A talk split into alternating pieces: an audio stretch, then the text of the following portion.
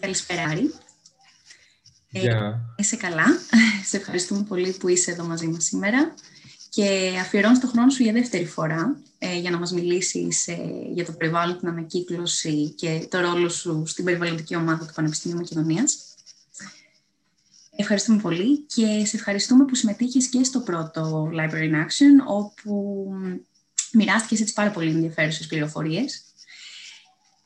Για όσους από εσάς δεν γνωρίζετε τι είναι το Library in Action, πρόκειται για κλειστά workshops, τα οποία διοργανώνονται με σκοπό να πραγματευτούμε κάποια διαφορετικά θέματα, και σε αυτά συμμετέχουν άνθρωποι από διάφορους χώρους ως βιβλία που μοιράζονται τις ιστορίες τους μαζί μας. Ένα από αυτά τα άτομα ήταν και ο Άρης.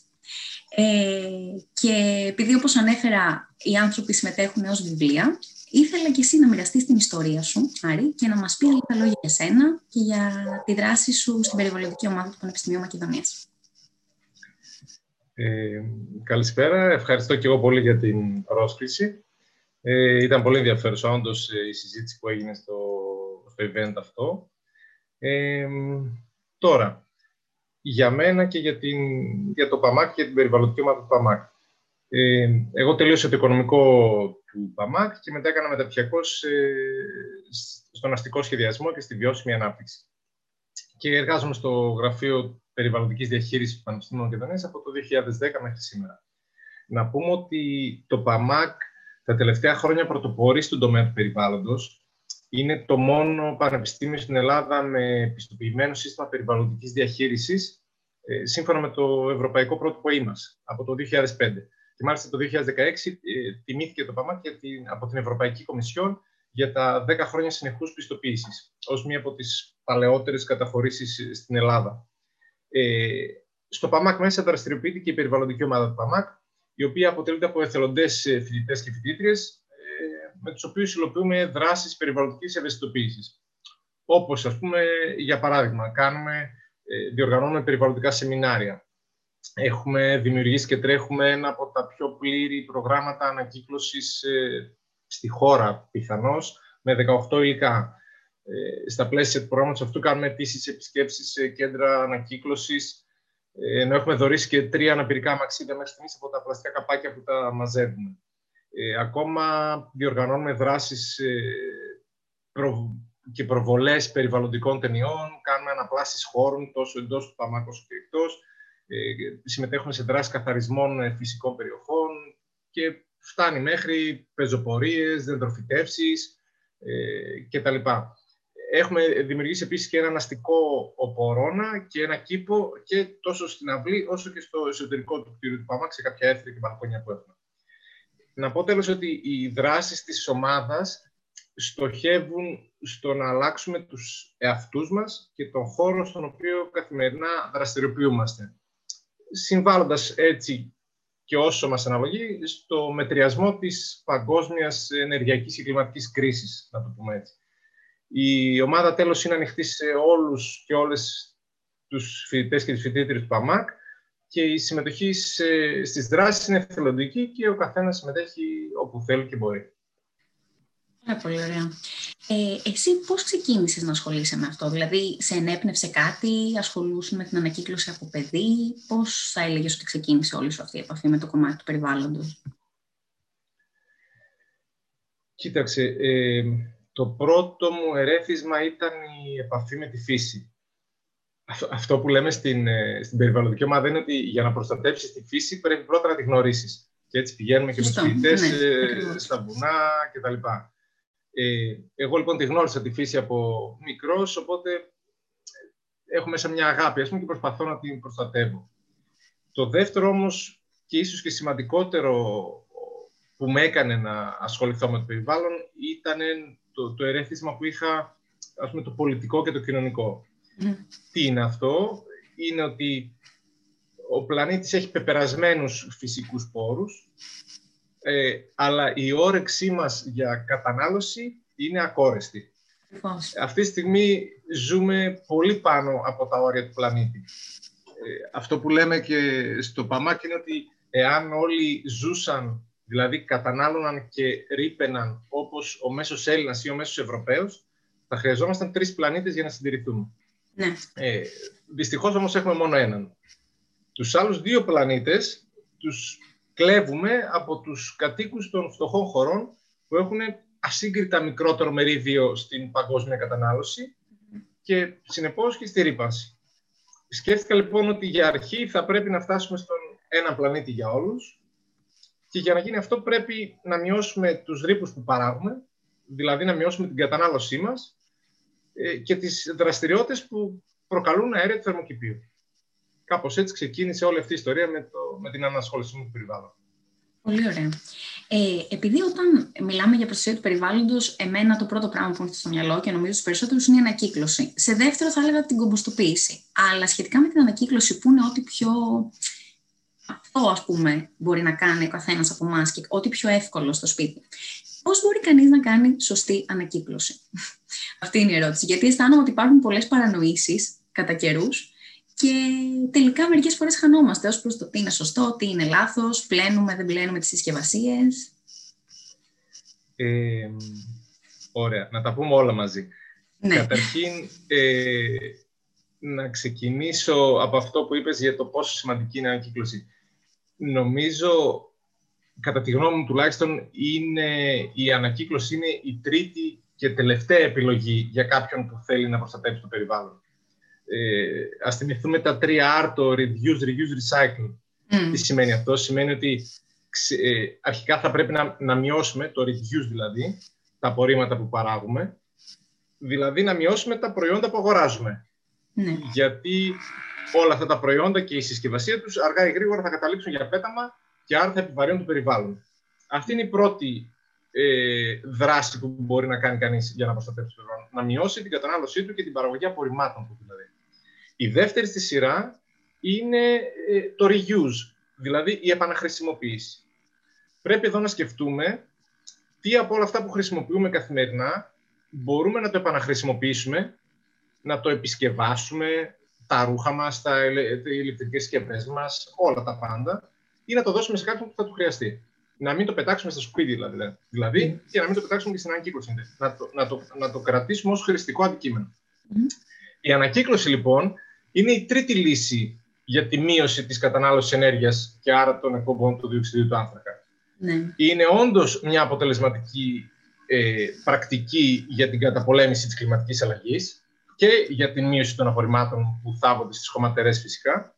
Και ποιο είναι το πρόβλημα με τα απορρίμματα? Είναι ότι κάθε τι που θάβεται στη χωματερή μολύνει το υπέδαφος, αλλά μολύνει και την ατμόσφαιρα, γιατί ειδικά τα οργανικά εκλείουν μεθάνιο, που είναι ένα από τα αέρια του θερμοκηπίου. Οπότε η χωματερή μολύνει και τον αέρα και το υπέδαφος.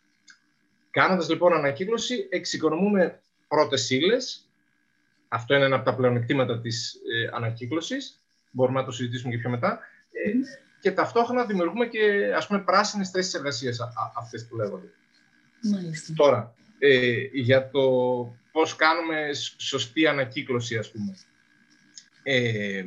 Εμείς έχουμε πάει αρκετές φορές στα κέντρα διαλογής ανακυκλώσιμων υλικών που υπάρχουν γύρω στη Θεσσαλονίκη και έχουμε συζητήσει με τους αρμόδιους εκεί πέρα για το πώς κάνουμε τη σωστή ανακύκλωση, γιατί πάντα όλοι μας έχουμε πολλές απορίες. Το βασικό θέμα που πάντα παίζει είναι το αν πρέπει να τα πλένουμε ή να μην τα πλένουμε αυτά που ρίχνουμε στους κάδους ανακύκλωσης. Αυτό που μας λένε είναι ότι δεν τα πλένουμε, τα ξεπλένουμε. Δηλαδή με λίγο νεράκι και μετά στην ανακύκλωση. Αυτό γίνεται κυρίως για λόγους υγιεινής και προστασίας των συνθηκών εργασίας των εργαζομένων που δουλεύουν στα κέντρα διαλογής ανακυκλώσιμων υλικών. Γιατί υπάρχουν κορδέλες, όλα αυτά περνάνε από μπροστά τους και με τα χέρια πολλές φορές ξεδιαλύνουν τα προϊόντα. Δεν είναι καλό ούτε για αυτούς, ούτε και για εμάς που τα έχουμε στο σπίτι να μυρίζουν αυτά. Οπότε ένα απλό ξέπλυμα. Αλλά για τη διαδικασία της ανακύκλωσης δεν χρειάζεται σε καμία περίπτωση να κάνουμε αναλυτικό καθάρισμα του κάθε προϊόντος κλπ. Και επειδή με είχες ρωτήσει και για το τι ανακυκλώνεται και τι δεν ανακυκλώνεται, η γενική οδηγία είναι ότι έχει πάνω από το σηματάκι της ανακύκλωσης το ανακυκλώνουμε. Απλώς επειδή ειδικά στο πλαστικό η κατάσταση είναι λίγο πιο περίπλοκη, ένας πολύ ωραίος οδηγός που μπορεί κανείς να δει και να συμβουλευτεί είναι ο οδηγός για την ανακύκλωση πλαστικών που έβγαλε φέτος η WWF. Ήταν το Google Art, μπορώ να στείλω το link να το δείτε. Εκεί γράφει αναλυτικά τα πάντα για το τι ανεκκλώνεται και τι όχι. Ωραία. Και ως προς το ωφέλη που ανέφερες συνοπτικά προηγουμένως, έχεις κάποια έτσι να μας πεις για σένα, ας πούμε, ποια θεωρείς εσύ τα σημαντικότερα ωφέλη της ανακύκλωσης? Τα ωφέλη της ανακύκλωσης. Είπαμε και πριν ότι το μεγαλύτερο όφελος είναι ότι ελαττώνουμε την ποσότητα των ρυπογόνων υλικών που φτάνουν, θάβονται και μολύνουν το επέδαφος και τον αέρα. Τώρα, πολλοί ισχυρίζονται ότι το ενεργειακό κόστος που έχει ανακύκλωση στο περιβάλλον είναι μεγαλύτερο από τα πραγματικά ωφέλη της ανακύκλωσης, και αυτό το είχαμε συζητήσει και στο σεμινάριο που είχαμε κάνει μαζί. Και αυτή ήταν πάλι η επόμενη ερώτησή μου, γιατί νομίζω ότι αξίζει να ακουστεί αυτό και για όσους δεν συμμετείχαν στο σεμινάριο, επειδή είναι μια άποψη που ακούγεται, κυρίως από την άλλη πλευρά του Ατλαντικού. Και η αλήθεια είναι ότι, ξέρεις, είναι μια ιδιαίτερη άποψη που δεν ξέρω να απαντηθεί.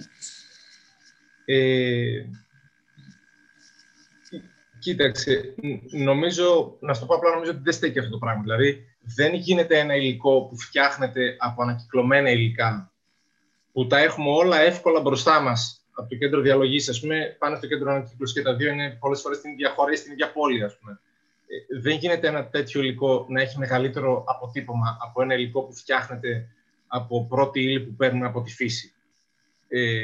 Για παράδειγμα, ένα χαρτί έχει πολύ μικρότερο οικολογικό αποτύπωμα όταν προέρχεται από επαναχρησιμοποιημένη πρώτη ύλη, δηλαδή από το χαρτί που το στείλαμε για ανακύκλωση και από το κέντρο διαλογής πηγαίνει στο εργοστάσιο ανακύκλωσης, παρά όταν προέρχεται από το κόψιμο δέντρων για να φτιαχτεί από την αρχή το χαρτί, ας πούμε. Σκεφτείτε τα λίγο έτσι. Το ίδιο ισχύει και για ένα πλαστικό, ας πούμε, που φτιάχνεται από ανακυκλωμένα μπουκάλια, τα οποία έχουμε εύκολα διαθέσιμα μπροστά μας μετά την διαλογή τους από το κέντρο διαλογής ανακυκλώσιμων υλικών, ενώ στην αντίθετη περίπτωση, αν το θέλουμε να το παράξουμε μόνοι μας από την πρώτη ύλη, πρέπει να σκάψουμε, να βγάλουμε πετρέλαιο, σκεφτείτε τις συνέπειες που έχει η εξόρυξη πετρελαίου, από το διοξείδιο του άνθρακα που εκλείει, που είναι από τα πιο ρυπογόνα, μέχρι τους πολέμους που γίνονται ανά τον πλανήτη, όπου έχει πετρέλαιο κτλ. Όμως, η ανακύκλωση έχει περιβαλλοντικό κόστος. Τα απορριμματοφόρα που μαζεύουν τα ανακυκλώσιμα υλικά από τους κάδους μας και τα πηγαίνουν στα κέντρα διαλογής, καταναλώνουν πετρέλαιο.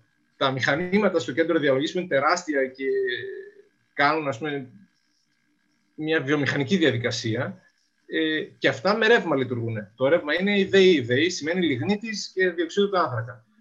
Οπότε, για να το κλείσω και να φανεί, ας πούμε, ακριβώς ποιο είναι το point. Όσο λιγότερα απορρίμματα καταλήγουν στα κέντρα διαλογής ανακυκλώσιμων υλικών, αλλά και στις χωματερές, προφανώς, τόσο μικρότερο είναι το περιβαλλοντικό κόστος. Γι' αυτό και λέμε ότι η μείωση και η επαναχρησιμοποίηση είναι οι πιο ουσιαστικές λύσεις που μπορεί κανείς να κάνει σε πρώτο επίπεδο. Πολύ ωραία. Και αυτό το κρατάω για το φινάλε, γιατί νομίζω ότι είναι πάρα πολύ σημαντικό να τα έχουμε έτσι αυτά στο μυαλό μας και να σκεφτόμαστε ότι είναι πράγματα αυτά που μπορούμε να κάνουμε πάρα πολύ εύκολα όλοι. Γιατί μια παγίδα, νομίζω, είναι το ότι πιστεύουμε ότι ο ρόλος ο δικός μου, ο δικός σου ή ο ρόλος του καθενός μεμονωμένα δεν είναι σημαντικός. Αλλά μιλάμε για μια συλλογική προσπάθεια που πρέπει να γίνει, γιατί έτσι θα έχει και άμεσα αποτελέσματα. Νομίζω ότι δυστυχώς δεν μας παίρνει να δράσουμε ούτε μόνο συλλογικά, ούτε μόνο ατομικά. Ο χρόνος που έχει πλέον η ανθρωπότητα για να δράσει και να προστατευτεί από τις συνέπειες της κλιματικής αλλαγής, οι επιστήμονες μας λένε ότι στα επόμενα 10 χρόνια πρέπει να έχουμε πάρει μέτρα ώστε να μείνουμε στον 1,5 βαθμό, με η αύξηση. Είναι λίγος αυτός ο χρόνος. Οπότε θα πρέπει, νομίζω, καθένας μας να κάνει ό,τι μπορεί και σε ατομικό και σε συλλογικό επίπεδο. Επανάσταση από μέσα προς τα έξω, ας πούμε. Ναι, πάρα πολύ ωραία. Σε ευχαριστούμε πάρα πολύ. Ο σκοπός ουσιαστικά αυτής της συνάντησης ήταν να μοιραστούμε και με όσους δεν συμμετείχαν στο προηγούμενο workshop όλες αυτές τις σημαντικές πληροφορίες που είπαμε. ή μάλλον ένα μέρος τους, γιατί έχουμε πολλά περισσότερα. Σε ευχαριστούμε πάρα πολύ για το χρόνο. Και εγώ ευχαριστώ. Πάλι και για τις πληροφορίες. Και ευχόμαστε πάρα πολύ καλή επιτυχία σε όλα και στην ομάδα. Και καλή συνέχεια σε όλα. Και σε εσάς το ίδιο, καλή επιτυχία και καλή συνέχεια. Σε ευχαριστώ. Να είστε καλά.